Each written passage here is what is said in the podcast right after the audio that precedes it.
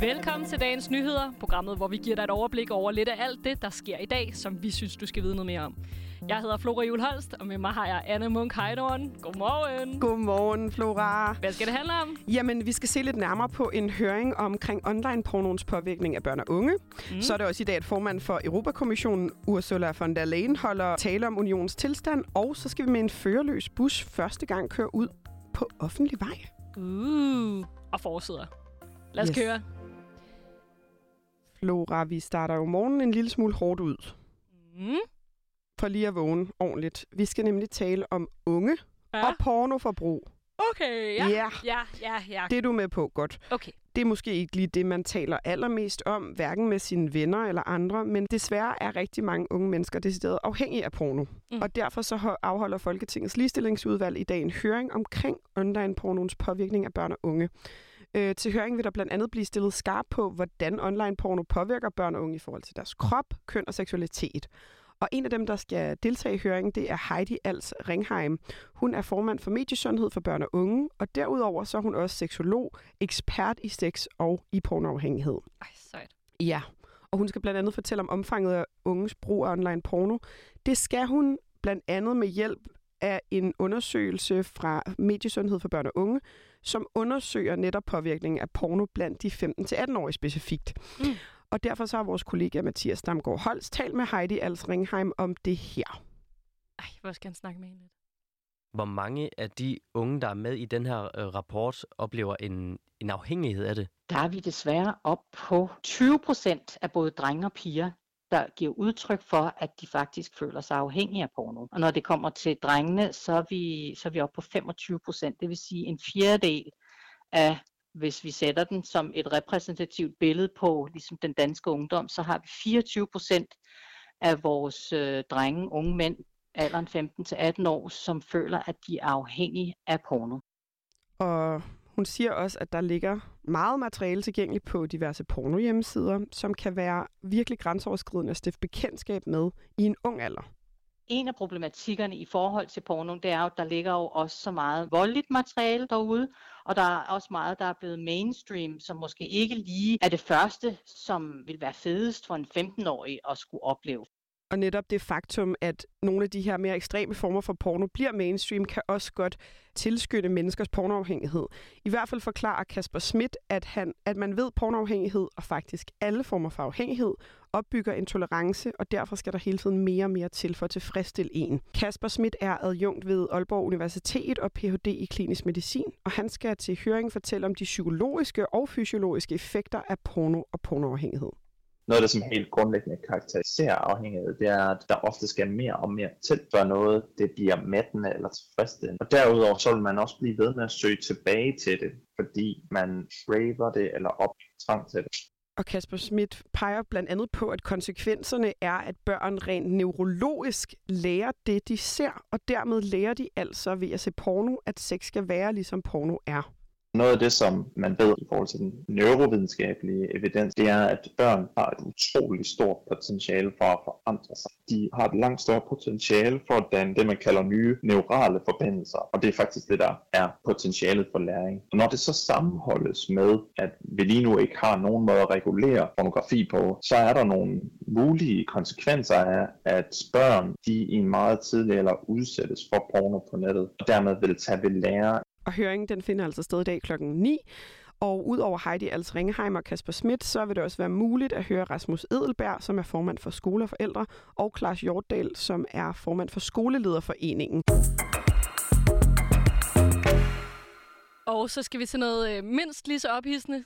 I dag bliver en førerløs bus sendt på sin første, første tur. på offentlig vej. Og den her bus, den er både til patienter og til besøgende og til medarbejdere, som hurtigt og nemt kan komme rundt mellem sygehusets Det fortæller Dorte Nør Pedersen, som er administrerende direktør i Movia.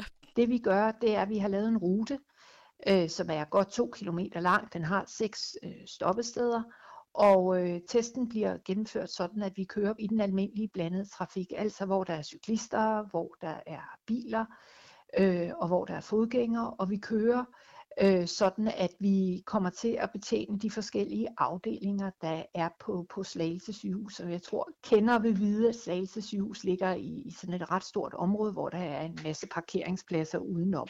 Så der kan være ret lang vej at gå hvis man er dårligt gående. Og der er det så meningen, at øh, vi skal give borgerne en mulighed øh, for at bruge den her førerløse bus som en del af, af deres transport til og fra sygehuset. Og det her forsøg med førerløse busser på Slagelse sygehus, det er anden fase i projektet. Det første, det foregik faktisk indendørs i Køge sygehus. Det fortæller Dorte Nør Pedersen. Det er første gang, vi i Movia kommer til at, at, at teste øh, førerløs busdrift øh, ude i den rigtige trafik. Vi har tidligere testet det i øh, vandrehallen øh, på Køge Universitetssygehus for tre år siden, øh, hvor vi kunne se, at øh, både personalet og de øh, borgere, der øh, kommer til hospitalet, de øh, faktisk syntes, at det var en god idé. Og det håber vi jo på, at vi kan gentage nu i et øh, mere kompliceret trafikbillede, hvor vi kører udenfor i alt slags vejr, og hvor at man også risikerer at møde en, en bilist, man risikerer at møde en ambulance, man risikerer at møde en fodgænger og en cyklist, som har fuld fart på. Altså, det er jo faktisk lidt vanvittigt at tænke på en bus uden nogen, der kører den. Lad os lige høre, hvor langt ud i fremtiden, så hvor ligger det så i forhold til det her med, nemlig at have førerløse busser og biler, sådan, mm. hvor ingen af os behøver at køre noget som helst sted. Det er jo stadig ret langt ud.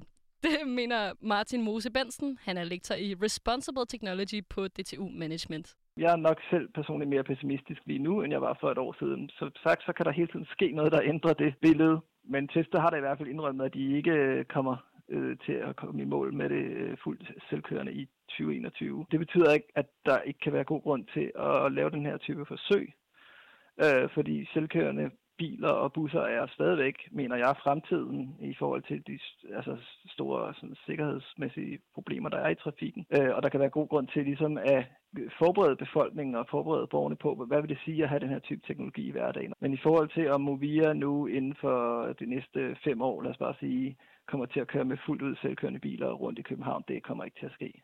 Og det samme, det mener Dorte Nør Pedersen. Jeg tror, at når vi kommer sådan 10-20 år, år længere frem, så tror jeg, at vi vil begynde at se, at vi har de første øh, førerløse services i, i rigtig drift. Altså sådan nok nærmere 20 år end 10 år, er jeg bange for. Men der tror jeg, at vi, vi kan begynde at supplere noget af vores trafikservice øh, med, med også førerløs øh, drift. Og det er derfor, vi skal, vi skal lave forsøgene nu, fordi så giver vi jo, med de resultater, vi får ud af forsøgene, så giver vi faktisk vigtige beskeder til industrien om, hvad det er, de skal huske på, når det er, at de skal transportere rigtige borgere rundt. Og så kan jeg tilføje, at der altid vil være en medarbejder i bussen, som overvåger kørslen. Transportminister Benny Engelbrecht han indviger ruten den her førerløse bus, den kører i perioden september 2021 til juni 2022. Og Flora, så er det i dag, at Europaparlamentet holder plenarsamling i den franske by Strasbourg. Samlingen finder sted frem til den 16. september. Samlingen den byder på en række debatter, afstemninger, og dagens program det indledes med kommissionens formand Ursula von der Leyens tale om unionens tilstand her i 2021. State of the Union! Lige præcis, som den også er kendt som. Og det er hendes anden tale som formand for Europakommissionen.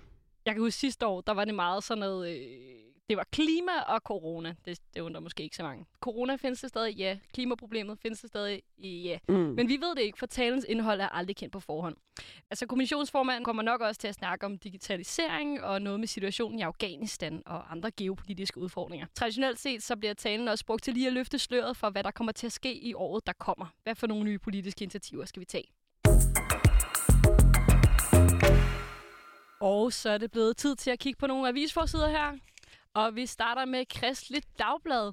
De skriver på deres forside, at opbakningen til aktiv dødshjælp er faldet i Danmark. Avisen skriver, at øh, 62 procent af danskerne de siger nej til, hvorvidt Danmark skal fastholde et forbud mod aktiv dødshjælp. Så det vil altså sige, at 62 procent af os synes godt, vi må have aktiv dødshjælp men det var 72 procent i 2017. Det er noget, som en ny spørgeskemaundersøgelse viser, som YouGov har lavet for Kristi Dagblad. De seneste fire år er tilslutningen til at indføre aktiv dødshjælp altså faldet med 10 procent point. Det er alligevel lidt vildt, synes jeg. Ja, det er det. Og Ole Hartling, der er tidligere overlæge og tidligere formand for det etiske råd, han mener, at det er sådan, sandsynligt at tænke, at coronapandemien har haft betydning for den her udvikling. Det etiske råds nuværende formand og overlæge på Rigshospitalet, Anne-Marie Aksø Gerdes, hun mener, at faldet hænger sammen med, at der i Danmark er en åben debat om aktiv dødshjælp. Spændende. Okay. På Berlingskes forside, øh, vi bliver inden for sundhedssektoren, der kan man læse, at hver femte 112-opkald i Region Hovedstaden gik galt efter åbningen af nattelivet. De har jo afdækket en række af de her problemer med, at der har været det såkaldte miste opkald inden for, øh, øh, for Region Hovedstaden. Her afslører en række dokumenter, at nødopkald blev afbrudt for at holde telefonsystemet åbent. Alt dette er altså sket på trods af, at chefen for vagtcentralen allerede i juli blev gjort opmærksom på problemet. Så når vi ikke mere, Anna? Nej. Det, det var det. Jeg synes også, vi kom godt omkring. Ja, det gjorde vi. Fra bus til sex til Ursula. Vi havde lidt af det hele på menuen. Det hele. Udsendelsen var tilrettelagt af Mathias Damgaard Holst, Freja Parsburg og Julie Vestergaard, og dine værter var mig og dig, Anna, Anna Munk Heidorn. Tak fordi du lyttede med. thank you